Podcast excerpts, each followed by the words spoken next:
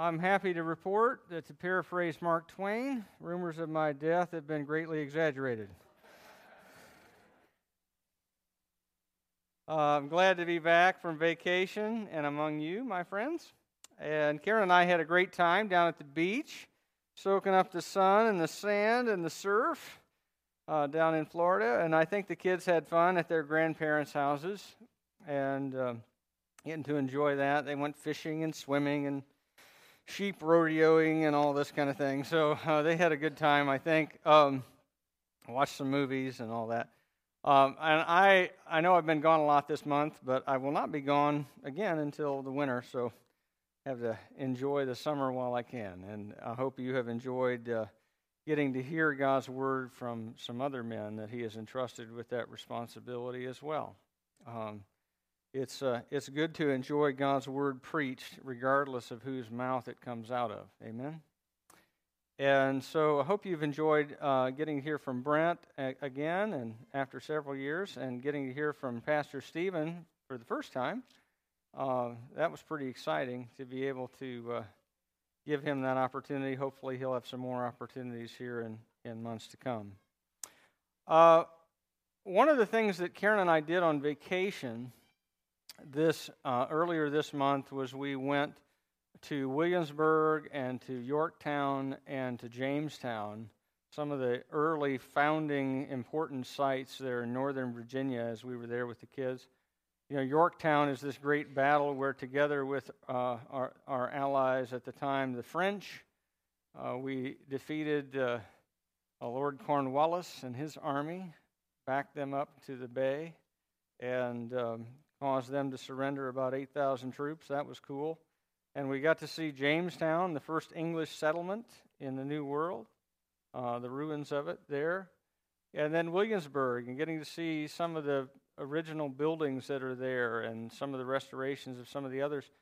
And places where the, uh, where the ideas that became the Bill of Rights were written and discussed.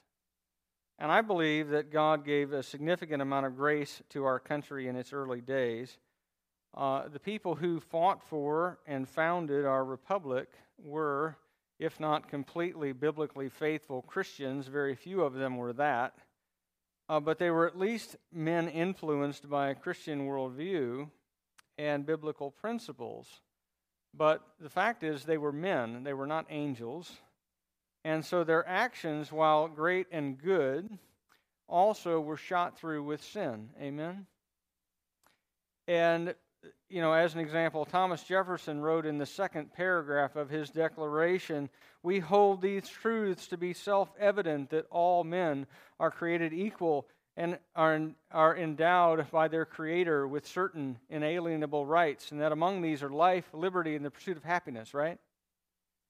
Yet he wrote these words on his home plantation where several hundred men and women were enslaved. And we went to some of these taverns and coffee houses and so forth in Northern Virginia, there in Williamsburg, where men sat around tables and ate ate food and and drank drank their ale or their coffee or their hot chocolate or what have you and they talked about great ideas and they talked about the need for freedom and for independence. And they, they founded a nation based on capital T truth, that these truths are self evident. And yet, women could not vote. And if you were black, you were not free.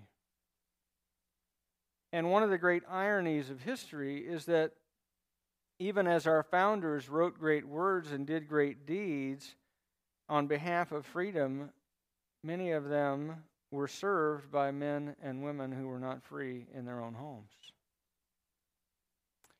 And to a great extent, very few of them noticed the huge contradiction between the words that they wrote and spoke and the, the things that they fought for and the lives that they lived in private. And in between on the one hand, fighting for freedom, and on the other hand, keeping 4 million people enslaved. And my point in bringing all this up on this 4th of July weekend is not necessarily to condemn them, but as a warning to us. Because the thing is about humanity and about our sin is that it can blind us to certain things that we ought to be able to see.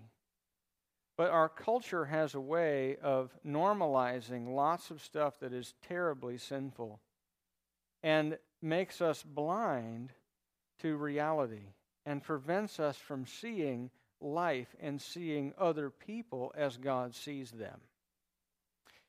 And uh, and I like I say, I don't highlight the founders and their sin because it is unique, but because it is not. And because those men, in many cases, are dear to us but they were not Orthodox Christians, and Orthodox Christians can be just as blind to the sins of their culture and the way that we treat other people. In fact, that's precisely the issue that is going on in the church at Corinth that we're going to look at today. The people had allowed the values and the beliefs of the wider culture at Corinth to infiltrate the church and affect even the worship of the Lord Jesus and its witness of the gospel to, to outsiders and the relationships they had with one another within the church. And so I want you to look with me at 1 Corinthians chapter 11, and I want you to see the way that the culture of Corinth has blinded the Corinthian Christians to the sin they are performing, even in their worship. Take a look at it.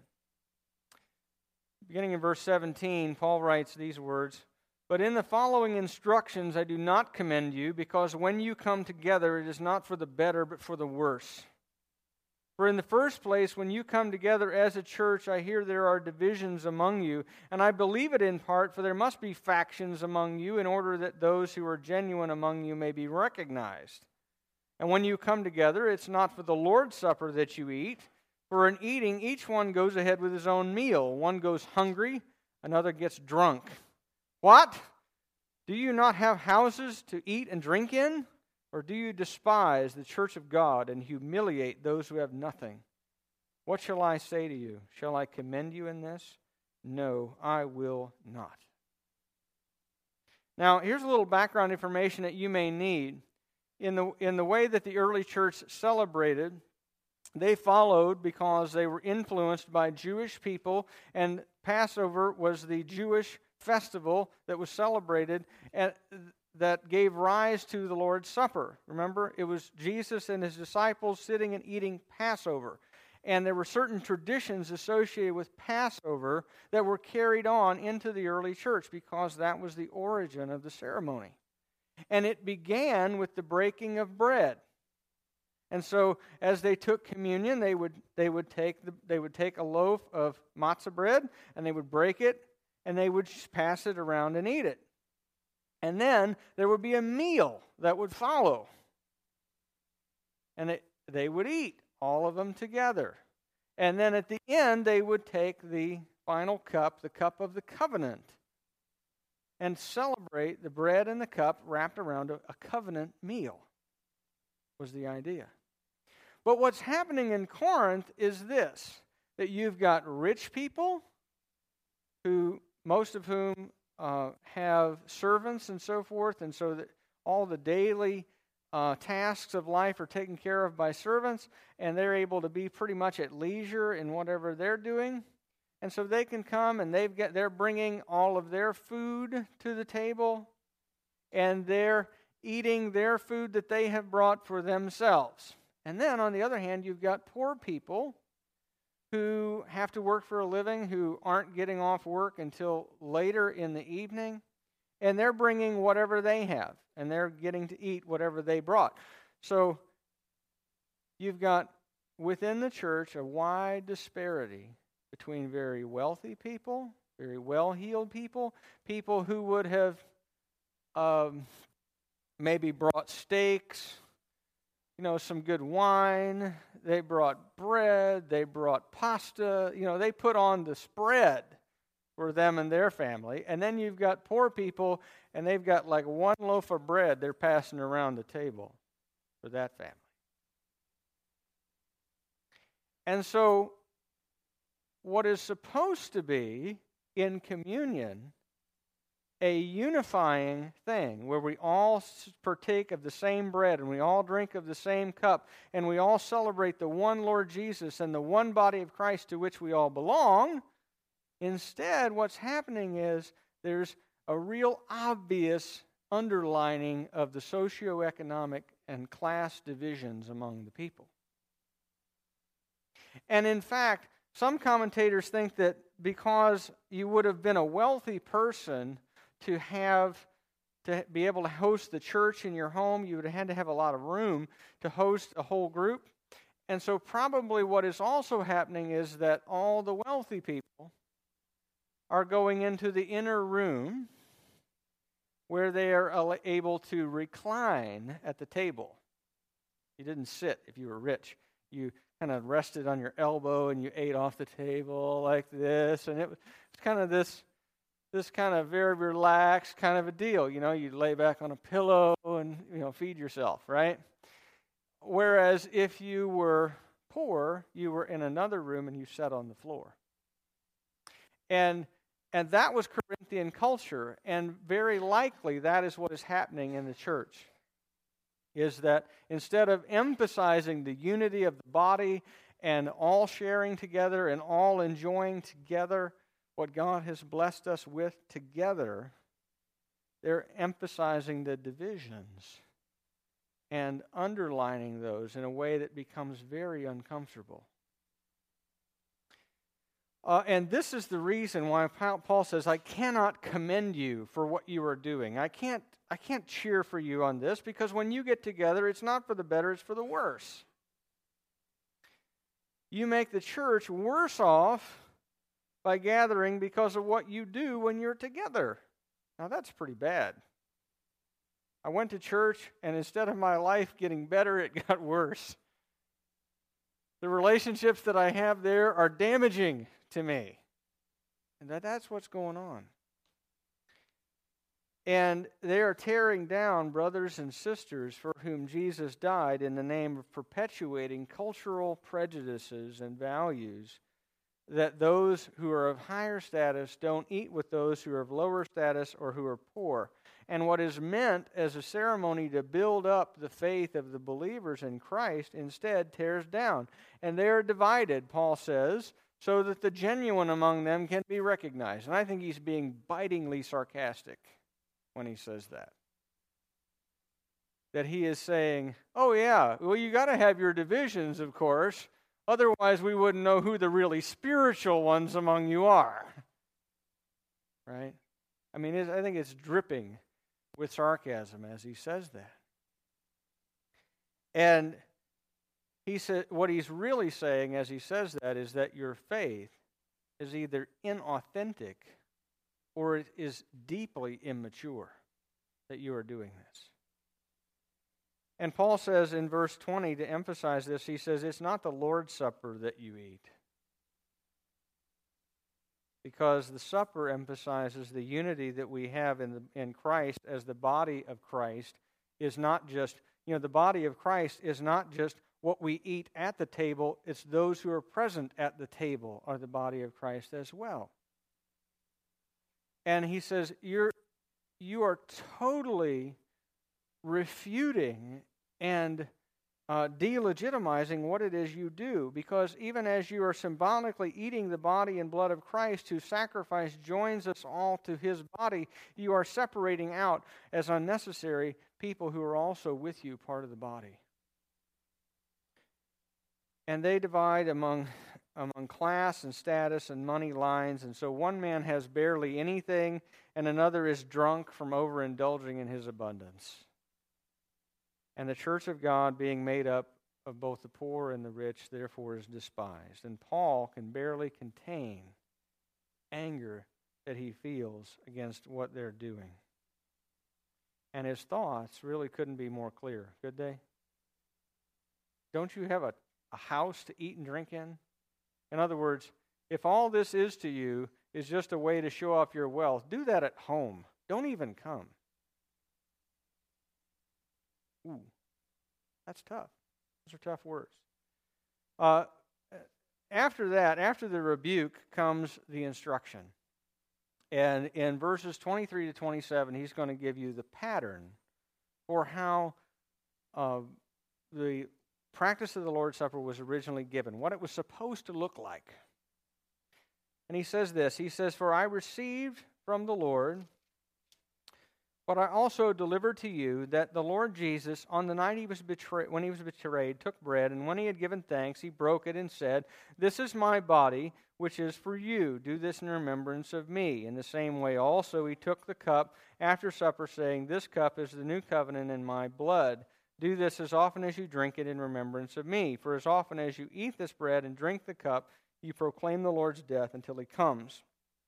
Now, the first sentence in that passage there is, is pretty key, especially the words received and delivered. And Paul is writing that sentence in about 50 AD, which is before the first gospel accounts are being written. First gospel accounts are starting to be written in about AD 60. Somewhere around that time, uh, Matthew and Mark are doing their writing, and then later Luke and John are doing their writing. They're all written, I believe, between about 60 and about 70 AD, before the temple is destroyed. But Paul is writing to the Corinthians in about 50 AD. And, and so he talks about what I received and then also what I delivered. And the idea is, is that this is an oral culture primarily. And so things uh, in terms of the Gospels were not written down until the apostles began to get killed off. And then people began to think, you know what, we need to write some of this down because it's because the people who were there and saw Jesus both minister and raised from the dead are getting killed off. So we need to write these down and keep record of all of this stuff. But Paul says, I am passing on to you something I received. In other words, I didn't make this up. This didn't originate with me. I received it and then I'm giving it to you in the same way that I received it. That this is like a family heirloom, as an example. Maybe you have, maybe you have family silver or, family china or a family Bible or some other heirloom that has been passed down from generation to generation. And you, eh, when you receive something like that, you want to pass it down in the same condition and having the same attributes as it did when you got it. You know, if you receive your mother's wedding ring, as an example, you don't, you know, run down to the pawn shop and say, hey, what can I get for this? right? You treasure that. You keep that. You keep it precisely as it was when it was given to you. And Paul is using that as a way of describing what he has that what he has given the Corinthians is exactly the same content, the exact same um, truth that he was delivered to him first. He's giving to them, and he says, he says, look, this happened on the night Jesus was betrayed during Passover, and the bread is broken, and all eat from the same loaf because there is one Savior whose broken body redeems our fallen bodies from sin and makes us part of His body. And we do it in remembrance, celebrating the salvation that Jesus purchased for us in His death. And there's also a meal. It says He took the cup after supper. Now, we don't have a meal here every, every week. I think it would be kind of nice if we had a meal in between. But he says, after the meal, he took the cup. And, and, and the cup is the cup of the new covenant because, and because every covenant, both Old and New Testament, is sealed in blood, Jesus says, This cup is the new covenant in my blood you look all the way through the Old Testament, you see that whenever there is a covenant made, that there is blood sacrifice that is offered. So when God makes a covenant with Noah, Noah sacrifices. When God clothes Adam and Eve and covers them up from their shame and their sin, he sacrifices an animal and makes garments of skin for them. When God gives a covenant to Abraham, he, he tells him to sacrifice these animals, and then God alone passes between the pieces of the sacrifice. When God gave the covenant to Moses, he seals that covenant in the blood sacrifice of the animals. When a Jewish girl got married, she hung her wedding night sheets outside the house because every covenant is sealed in blood. And so Jesus says, I'm giving you my blood to seal the covenant that God is making between you and me, the new covenant. And when you take the cup of the, of the covenant, the cup of of the, the Lord's table, you are participating in that covenant ceremony. That you are eating and drinking a covenant meal, and the blood of the covenant seals that you are a member of it. That you are a person who has received the covenant that Jesus is offering and you take symbolically the blood of redemption, the blood of the death of the firstborn Son of God, who is a new and better Moses who delivers out of slavery to sin and death and hell. And when we do this, we visually enact the gospel. Because it is through the death and the shedding of Jesus' blood that we are forgiven and redeemed from sin. And we are to remember that when we take communion. And Paul is underlining all this because he says, Look, you've forgotten what communion is about. Communion is not about figuring out who is rich and who is poor and making sure everybody knows. It's about remembering the death of the Savior through whose blood we are bought out of slavery to sin and out of the penalty of death and out of a destiny in hell to be brought into the body of Christ which we eat at the table. he says, Look, this is what this is about. It's about a visual representation of the gospel by which we are saved. You all have forgotten. And it makes no sense, therefore, that in this, that one of the holiest moments of Christian worship, that you would interact with one another in a way that contradicts the truth that you're proclaiming. And so Paul rebukes them for what, he's, what they've done. He calls them back to the original pattern, and then he gives his prescription for what they should do going forward. So look at the text here with me. Whoever therefore eats the bread or drinks the cup of the Lord in an unworthy manner will be guilty concerning the body and blood of the Lord. Let a person examine himself then, and so eat of the bread and drink of the cup. For anyone who eats and drinks without discerning the body eats and drinks judgment on himself. That is why many of you are weak and ill, and some have died. But if we judged ourselves truly, then we would not be judged. But when we are judged by the Lord, we are disciplined so that we would not be condemned along with the world. So then, my brothers, when you come together to eat, wait for one another. If anyone is hungry, let him eat at home so that when you come together, it will not be for judgment. About the other things, I will give directions when I come. Well, first things first, Paul says you got to remember this is not just another meal. This is not just, you know, having steak in a different place. This is not just a meal. This is a meal that celebrates the sacrifice of Jesus for us. And partaking of the meal further, because it is that, in a way that dishonors Christ can result in serious judgment. Serious judgment. Uh, the ESV here makes it clear uh, when it says that some have, um, the text reads, fallen asleep in Greek. Uh, ESV is interpreting a little bit when it says died, because that is the Christian term that Paul uses for Christians who have died. He says that they have fallen asleep. Because when you're a believer in Christ, you don't actually die in the same way an unbeliever does. An unbeliever uh, experiences death as the penalty for sin and goes to hell. That is death. But a believer doesn't experience it that way. And so he refers to it and says that they have fallen asleep. They have experienced God's judgment because here's the deal. He says, you, you eat and you drink in an unworthy manner of the table of the Lord. And so some of you are weak. In other words, some of you are not, not doing all that well. And some of you are sick. Some of you have become ill as a result. And some of you have fallen asleep. Some of you have died. That God has exercised his judgment on you. Why would that be a judgment, by the way? It's because if you check out of this life ahead of when uh, ahead of when you normally would, you miss out on all kinds of opportunity for both God's blessing here and now and his reward in eternity.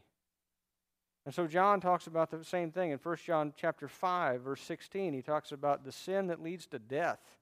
And this is an example of that in the scriptures. That if you are a believer and you continue in rebellion long enough or your sin is serious enough, God will as an act of mercy, rather than break covenant with you, take you home. And that's, that's in some ways a good thing. Hey, I went to heaven. On the other hand, it's a negative thing in that you miss out an opportunity for God's blessing and His reward. And even in the midst of talking about judgment, Paul gives a note of grace. If you look at this, um, verse 32. Verse 31, he says, Judge yourself so that you don't experience God's judgment. Verse 32, he says, When we are judged by the Lord, we are disciplined so that we may not be condemned along with the world. Now, God's judgment of believers and God's judgment of unbelievers is not the same. God's judgment of unbelievers, as he talks about here, verse 32, is con- condemnation. Unbelievers die and are sentenced to eternity in hell because of their rebellion for their life with no repentance. He says, But if we're disciplined by the Lord, even if we die as a matter of discipline before the Lord, he says, we die in a different way. It's discipline, it's not, it's not judgment in the same way. And we are not condemned in the same way that they are. In other words, if a person died, He's telling the folks at Corinth if somebody died as a result of their sin, they didn't go to hell. They went into the presence of the Lord. However, it's still something that you want to live as long as God had planned for you to live. And you want to experience all the blessing in time and all of the reward in eternity that you can experience. And you don't want to be subject to God's judgment, His discipline. Now, on the positive side, he says, wait for one another, which um, I take it to mean that he's saying, look, when you come together, everybody eat together. You know, uh, do pot providence, pot luck, you know, whatever you, however you want to define that. He's saying, don't, don't take this opportunity to, to uh, underline the divisions between rich and poor. Go ahead and share with each other. Wait for one another. You know, if you're if you get there early, don't go, "Hey, more for me." Uh, wait for everybody else, and share together. That the that the idea is is that the unity of the body would be demonstrated by how you behave as well as what you're doing. Says, if anybody is hungry, eat at home. In other words, I think he's saying something like this that if you're so hungry that you can't come to worship and, and wait and share with your brothers and sisters, then stay home and eat there. Better that you defile, better that you do that than that you defile the worship of the body of Christ with your greed and selfishness, right? Now, uh, you may be wondering, okay, how exactly does this fit in with me? Because we're not even having a meal at communion. Maybe something we should consider. But nevertheless, he says, how, you're probably thinking, how does this relate? Well, one of the things is this that it's very easy to import your cultural values into the church. And this is a very tricky one to get a hold of because, in the same way that it's easy to do, it's hard to see where that has happened. Because it's like, does a fish know that he's wet? Um, well, I don't know. But the fact is, is that our culture can blind us to unbiblical values and, and, and, our, and the, the unique sins of our culture all around us. For example, our culture values tolerance of all beliefs and lifestyle choices, right? In fact, if our culture has a value, it's that one. It's capital T tolerance. And what that means is, is that it is dead set against the Bible's teaching that there is one God and there is one faith that will lead you to heaven and set you free from sin. Amen? Because if all religions are equally valid, according to our culture, then that's totally antithetical to Jesus, who says, I am the way, the truth, and the life, and no one comes to God the Father except through me. But our culture says, no, tolerance. No belief system is any better than any other, not according to the Bible. It also means that it opposes the Bible's teaching that some things, even commonly practiced things, are sinful and evil and condemned by God. And our culture says there's no difference between men and women. That, and that is true in terms of value and dignity. Amen? Everybody better say yes on that. Okay? The Bible says that men and women are equal in their value and their dignity, and that they have, have equal value before God, that they ought to have equal value among His people. But it also says that men and women have unique characteristics and roles and responsibilities that are given to each, even within the church. And these are just a couple of areas where the Bible and our culture are radically opposed to one another. But they are also areas where if we're if we are bringing those cultural values into the church, that needs to be rejected and repented of, not embraced. So, let me ask you a question. How are you allowing the values of the culture to influence how you interact with people in the church,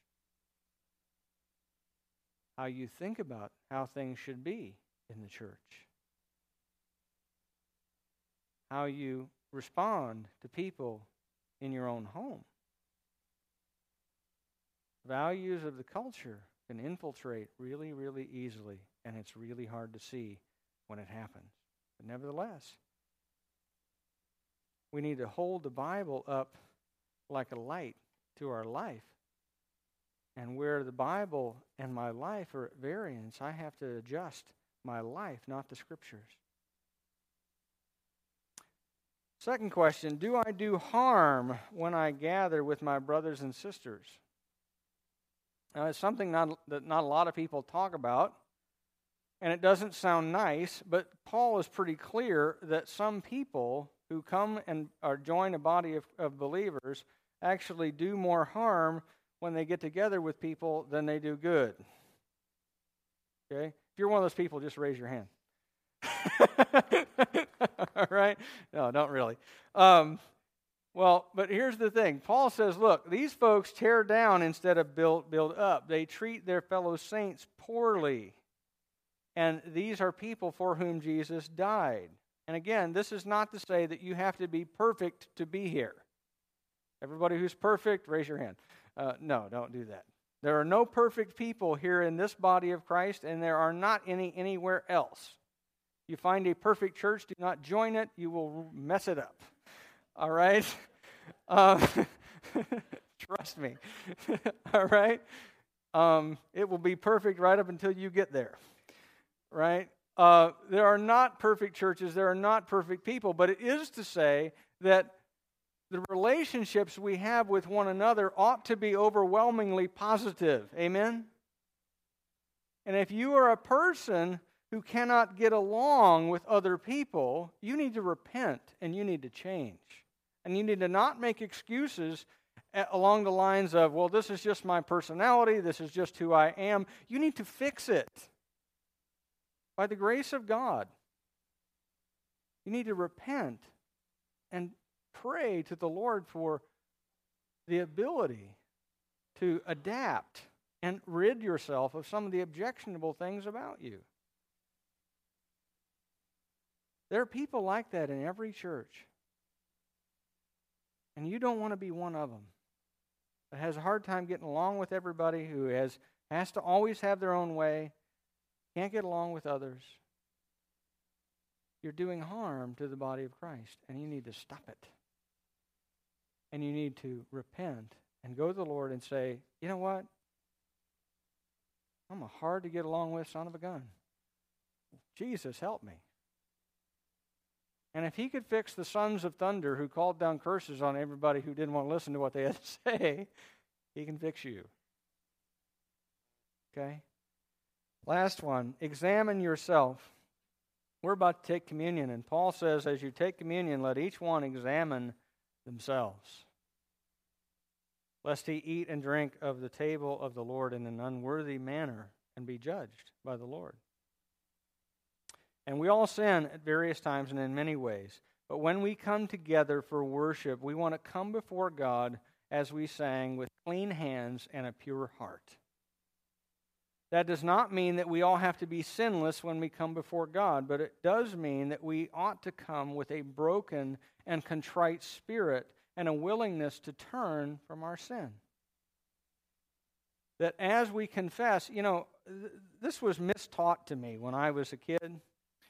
Uh, I was I was in in a church that really loved its Hebrew and Greek words and this kind of thing, and and they would they, they would talk about the word for confessing your sin as the word homologeo, which is you know, $50 crossword puzzle Greek word that means to, to name or identify or to agree with God that what you did was sin. And, and that is true, that you need to be able to name your sin and say, This that I did is sin. But it's not simply enough to identify it as such. The Bible also talks about turning away from it, not simply going, Yep, I did it and it was sin. No. The idea is, is that you would be broken over your sin and that you would seek to be healed from it. Not that you would simply say, yeah, you know, that was sin. Oh, well. No. That this is a relationship with a person and what you have done has broken your fellowship with God and maybe with your fellow believers and therefore needs to be turned from. One of the most important things you can do as a believer when you come before God and when you come to worship is to come here and to pray like David Search me and know me, O God. See if there be any wicked way in me. And then he prays, Wash me, and I will be clean. Because our confession is not simply identifying our sin, but saying to God, I want to be free from this. I want to be cleansed of it. I want to be a different person tomorrow than I am today. I want you not only to examine and identify my sin in me, but I want to be free of it. So, Father, I'm turning it over to you, and I ask that by your Holy Spirit you would cleanse me and make me clean of what I've done. So, if you are prompted by the Spirit as we pray here in just a minute about anything, great or small, confess and then repent. Because true worship requires clean hands and a pure heart. Amen? So let's cleanse our hands and cleanse our hearts as we come before the Lord. God, our Heavenly Father, we pray that your discipline would not fall upon us, but that we would judge ourselves rightly. Father, I ask right now that your Holy Spirit would examine each of us and prompt us in our spirits if there's anything that we have done which we have not re- confessed and turned away from.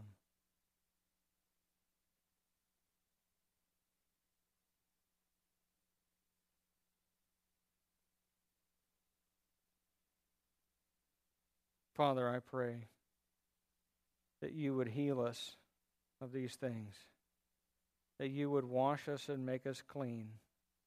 For, Father, we want to be wholly and completely yours, to have nothing within us which is displeasing to you because we love you and we know that you loved us first. And we pray in Jesus' name. Amen. Well, let's uh, let's have those who are going to help us come forward. And we'll pass out the bread and we'll wait for one another that we might participate together. Go ahead and stand, y'all. We're going to pass it out now.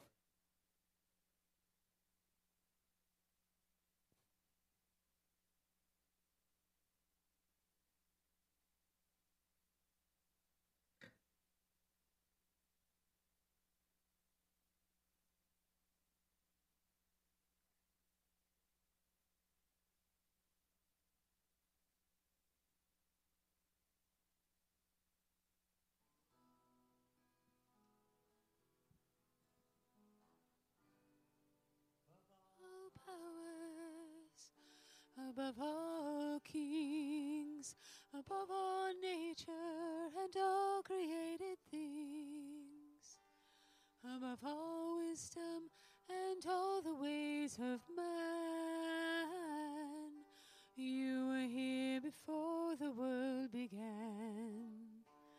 Above all kingdoms, above all thrones, above all wonders the world has ever known, above all wealth and treasures of the earth. There's no way to measure what you're worth. Crucified, laid behind a stone,